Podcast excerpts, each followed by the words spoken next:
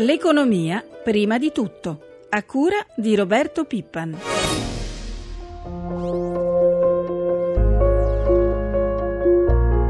È un primo pacchetto di privatizzazioni che è finalizzato a dare una prima risposta alla necessità che nel 2014, come noi abbiamo sempre detto, non soltanto il deficit sia sotto controllo, ma che il debito pubblico complessivo inizi un percorso di discesa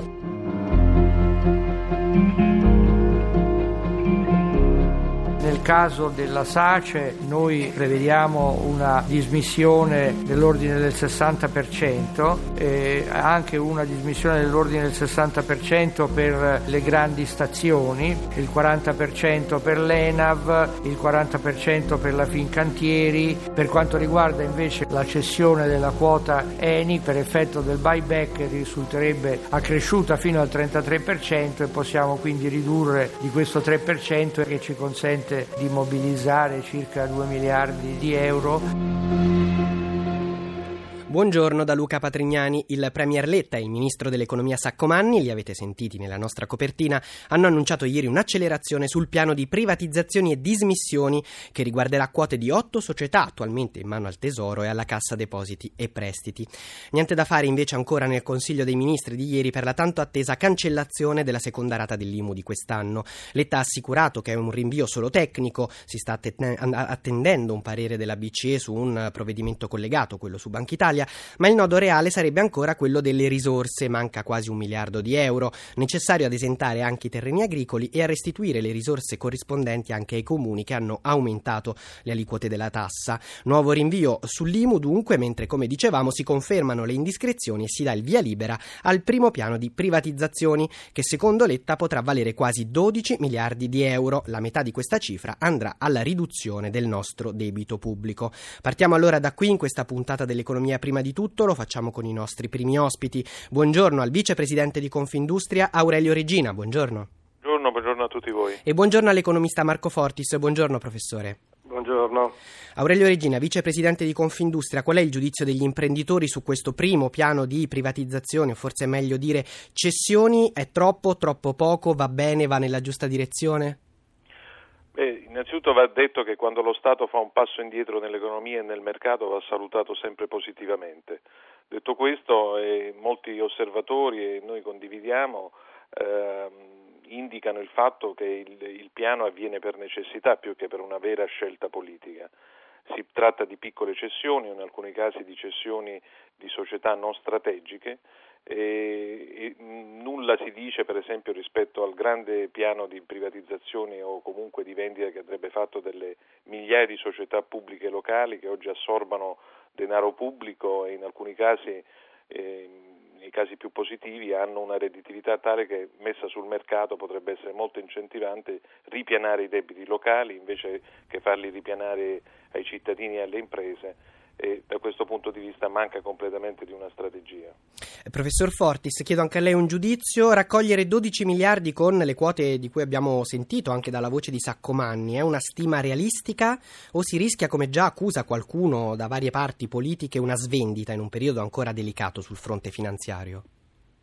Fermo restando che, come è stato detto anche da Regina, questo provvedimento, queste, questa serie di provvedimenti è ispirata a, a, risolvere un problema di necessità immediata, io credo che comunque ehm, diciamo, il piano illustrato eh, possa in, in, ogni caso portare delle risorse importanti perché eh, comunque valutando le società in gioco si tratta di società interessanti e che hanno valore eh, 2 miliardi nel caso del 3% dell'ENI, circa 800 milioni riguardo la partecipazione in STM Holding, poi si parla di un interesse per la SACE da parte delle generali, quindi c'è effettivamente del materiale importante che può portare delle risorse, pur con tutte le riserve che sono state avanzate anche prima da Regina sul fatto che non esiste un vero e proprio piano strutturato per l'uscita dello Stato e soprattutto del settore pubblico eh, nelle società eh, locali, che sono quelle che effettivamente pesano molto. fermarsi. Professore, ma quanto di questa accelerazione sia sulla spending review sia sulle privatizzazioni è una risposta alla bocciatura che brucia ancora da parte della Commissione europea sulla nostra legge di stabilità? Glielo chiedo perché ieri il commissario europeo agli affari economici Olli Ren ha lasciato la porta aperta dicendo che se spending review e cessioni andranno bene, l'Italia potrà avere accesso alla famosa clausola degli investimenti, insomma un allentamento del patto di stabilità, più risorse per la crescita. Oggi a Bruxelles per l'Eurogruppo Saccomanni avrà qualche arma in più per convincere l'Europa?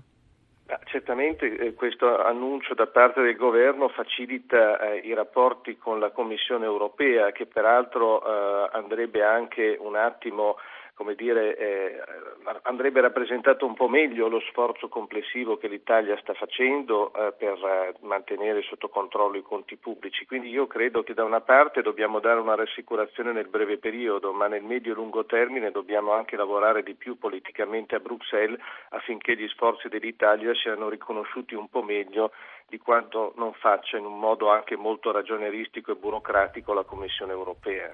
Aurelio Regina, vicepresidente di Confindustria, abbiamo accennato al fatto che invece il Consiglio dei Ministri di ieri ha rinviato ancora una volta le decisioni sulla seconda rata dell'IMU. Si parla di martedì ora per arrivare al no definitivo a questa seconda rata. Sappiamo che mancano ancora coperture finanziarie. Per trovare quelle che mancano, eh, tra le indiscrezioni si parla di aumentare gli acconti fiscali non solo per le banche e assicurazioni come previsto inizialmente, ma forse anche per tutte le imprese. C'è il rischio che l'IMU prima casa del 2013 la anticipiate voi aziende di tasca vostra, vi preoccupa? Eh, purtroppo più che un rischio si sta avviando verso, noi ci auguriamo proprio di no, verso una certezza. Eh, sarebbe gravissimo, sarebbe gravissimo in questo momento che le imprese ancora nella maggior parte dei casi, soprattutto quelle che hanno eh, impatto sul mercato interno e quindi sui consumi interni che stanno drasticamente crollando anche nel 2013, si devono trovare esposte di un ulteriore sborso di denaro, anticipando denaro per coprire eh, una tassa che probabilmente eh, nel maggiore dei casi noi riteniamo ehm, non dovesse essere fatto perché eh, una tassa sulla proprietà eh, esiste in quasi tutti i paesi del mondo e da questo punto di vista non andava probabilmente aggravato il bilancio pubblico eliminando eh, in questa fase questa tassa. Quindi noi siamo molto preoccupati che questo non accada. Eh, oggi non abbiamo certezza purtroppo che sia così, eh, ridurremmo liquidità nelle casse che sono già molto scarse delle, delle, imprese. delle imprese. e quindi a, a, aggravando ancora più il problema dell'accesso al credito. Certo, perché... e allora le vorrei chiedere un, un altro fattore di preoccupazione, vi, vi, preoccupa, temete l'impasse in cui sembra finita la legge di stabilità in Senato, nuovi ritardi, forse non ce la farà da, da approdare in aula lunedì e restano ancora tante distanze tra i partiti su moltissimi temi chiave. Noi l'avevamo temuto, avevamo temuto quando la legge di stabilità era arrivata in Parlamento che si aprisse la solita purtroppo battaglia di emendamenti e il, nella difficoltà in cui viaggia anche la maggioranza, in cui si è trovata la maggioranza chiusa tra primarie del PD e, e scissione all'interno del PDL. Eh, purtroppo devo dire registriamo non solo una carenza di misure nella legge di stabilità, ma a volte anche un aggravamento dagli emendamenti che sono stati presentati. Sembra proprio che di fronte alla, alla crisi e alle difficoltà il Parlamento risponda aggravando la situazione piuttosto che risolvendola. Vorrei chiedere un giudizio su questo prima di salutarvi anche al professor Fortis, questi altri due fattori ancora di incertezza, seconda rata dell'IMU e legge di stabilità che rallenta il suo percorso. Abbiamo pochi secondi. Eh, purtroppo la questione dell'IMU ha preso fin troppo spazio nel dibattito politico eh, di quest'anno, ormai per come è avviata la situazione va ovviamente il governo ha preso un impegno molto forte e cercherà di portarlo a termine. Eh, diciamo che eh, c'erano altri interventi che sarebbero stati ben più prioritari che non quello della, della, dell'IMU, e per esempio eh, sono state sottratte possibili risorse per l'abbattimento del cuneo fiscale o per altri interventi che sarebbero stati più importanti. Per quanto riguarda la legge di stabilità, io credo che sia molto importante che l'Italia possa superare eh, lo scoglio europeo e il giudizio dell'Eurogruppo eh, che si possa arrivare a, a diciamo, mantenere per il secondo anno consecutivo i patti presi con l'Europa, sì. Anche per poter finalmente cominciare un po' a discutere i patti stessi perché tutte queste eh, nuove eh, diciamo, terminologie, tutte queste nuove eh, indicazioni di contenimento dei conti pubblici sono state fatte in maniera eccessivamente burocratica a danno della crescita. Senza la crescita il PIL non aumenta e se non aumenta il PIL ridurre il debito PIL, ridurre il deficit PIL diventano per molti paesi delle imprese veramente difficili. difficili o impossibili. Grazie davvero ai nostri ospiti. Allora Aurelio Regina, vicepresidente di Confindustria, buona giornata. Grazie a voi, buongiorno a tutti voi. E il professor Marco Fortis, economista, grazie anche a lei. Buongiorno. E allora alle 7.51 minuti e 48 secondi approfondiamo proprio il tema dell'austerità e della crescita. We are neither German nor French nor Spaniards nor Italians, we are Europeans. Non siamo tedeschi, italiani, francesi o spagnoli, ma solo europei e agiamo nell'interesse di tutti. La nostra politica monetaria si basa su considerazioni economiche e opera nell'interesse dell'intera Europa. Non è il momento di allentare lo sforzo per le riforme, né di dividersi. Il presidente della Banca Centrale Europea Mario Draghi, lo avete appena sentito, ieri in Germania ha partecipato a un grande convegno e ha difeso la scelta della BCE di ridurre i tassi di interesse, una scelta molto criticata dai falchi, falchi tedeschi. Però ha anche detto che non vede al momento un rischio di deflazione, cioè un calo dei prezzi unito alla stagnazione economica. Ne parliamo con il nostro prossimo ospite, l'analista finanziario Gianluca Verzelli. Buongiorno. Buongiorno. Draghi dunque non vede questi rischi di deflazione, anche se in realtà i segnali di un nuovo rallentamento della ripresa in Europa si moltiplicano. Eh, condivide questo giudizio oppure no? E soprattutto queste parole di Draghi chiudono la porta definitivamente a nuove possibili azioni straordinarie anticrisi di cui pure si è parlato in questi giorni? Ma sicuramente alla luce dei fatti, spaccando ovviamente il mondo in due, guardando all'Europa, si possono condividere sicuramente le parole di Draghi. Il vero problema è la preoccupazione che hanno i mercati per l'inflazione, che sta scendendo molto, anche se all'orizzonte eh, non ci sono segnali immediati di deflazione, ma una preoccupazione in questo senso eh, ci sono. I segnali che provengono un po' dall'economia reale purtroppo vanno, vanno in tal senso. Eh, sicuramente ci sono un'altra serie di possibili interventi, interventi da fare, sempre naturalmente nel caso in cui non si creda, e per ora ancora siamo lontani, all'ipotesi di uno scenario eh, squisitamente di tassi in negativo che per ora sembra ancora, lo- ancora lontano. Ecco, quali sono allora le armi che ha pronte, cariche la BCE se servissero nuovi sostegni alla ripresa?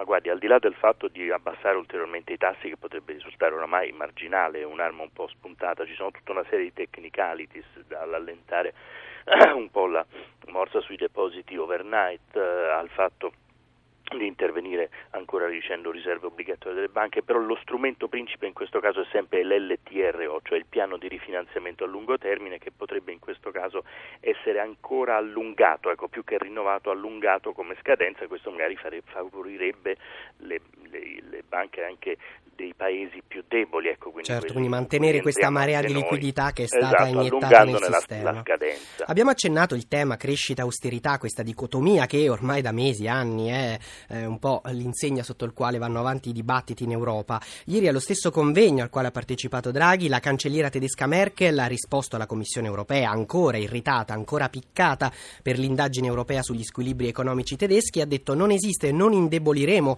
il nostro export e la qualità dei nostri prodotti solo perché ce lo chiede la Commissione europea. Però anche qui, al di là delle dichiarazioni ufficiali dure, qualcosa forse si muove. La grande coalizione con i socialdemocratici in Germania potrebbe varare il salario minimo, una misura molto attesa che potrebbe rafforzare proprio i consumi interni tedeschi. Allora, in questa dicotomia fra consumi, crescita, austerità, vincoli di bilancio, qualcosa si muove? Ma qualcosa si muove sicuramente dal lato dei tedeschi, i tedeschi non stanno fermi a sentirsi criticare per un eccesso di avanzo della propria bilancia commerciale, quindi la Merkel fresca di, di rielezione ovviamente difenderà la competitività economica e il successo del suo paese che bisogna ricordare è stato naturalmente molto serio, molto austero e virtuoso. Dall'altro lato Olli Rehn ha dato per la prima volta un segnale di possibile eh, rallentamento ecco, della, della, mossa ristretta sul, consolo, sul, consolidamento che potrebbe essere interpretato sì. da alcuni forse come un primo segnale positivo, ma dall'altra nelle parole che ha dato non c'è stato però nessun segnale eh, di riduzione di quella che è l'attenzione ai conti pubblici, al deficit o al debito proprio certo. dei paesi e qui rientra l'Italia particolarmente in difficoltà. Vedremo che cosa succederà. Grazie all'analista finanziario Gianluca Verzelli per essere stato con noi. Buona giornata. Grazie a voi. E alle 7.56 minuti e 12 secondi passiamo dunque alle ricadute di tutti questi fattori sui mercati. Buongiorno a Sabrina Manfroi dalla nostra redazione di Milano. Buongiorno da Milano. Ricapitoliamo brevemente la giornata di ieri, in particolare a Wall Street dove il Dow Jones ha toccato nuovi record. Sì, il Dow Jones ha chiuso per la prima volta sopra i 16.000 punti guadagnando lo 0,69%, bene anche il Nasdaq che ha guadagnato l'1,22%. In Europa è stata invece una giornata abbastanza piatta con l'eccezione di Milano cresciuta dello 0,6%. 0,6% e giù Parigi dello 0,34%. E quali sono invece le prime indicazioni di giornata che arrivano oggi dalle borse asiatiche quali infine le previsioni per la riapertura delle borse europee? Per le borse asiatiche le eh, scusate, le, le, le, indicazioni sono positive, Tokyo ha chiuso a più 0,10%, Hong Kong sta guadagnando mezzo punto percentuale. Per quanto riguarda invece le previsioni sulle borse europee, in lieve rialzo è vista Piazza Affari, piatte ancora le altre borse europee, atteso oggi anche l'indice IFO dalla Germania che misura la fiducia delle imprese tedesche. Grazie a Sabrina Manfroi, grazie a Francesca Librandi per l'assistenza al programma, da Luca Patrignani a tutti voi l'augurio di un'ottima giornata.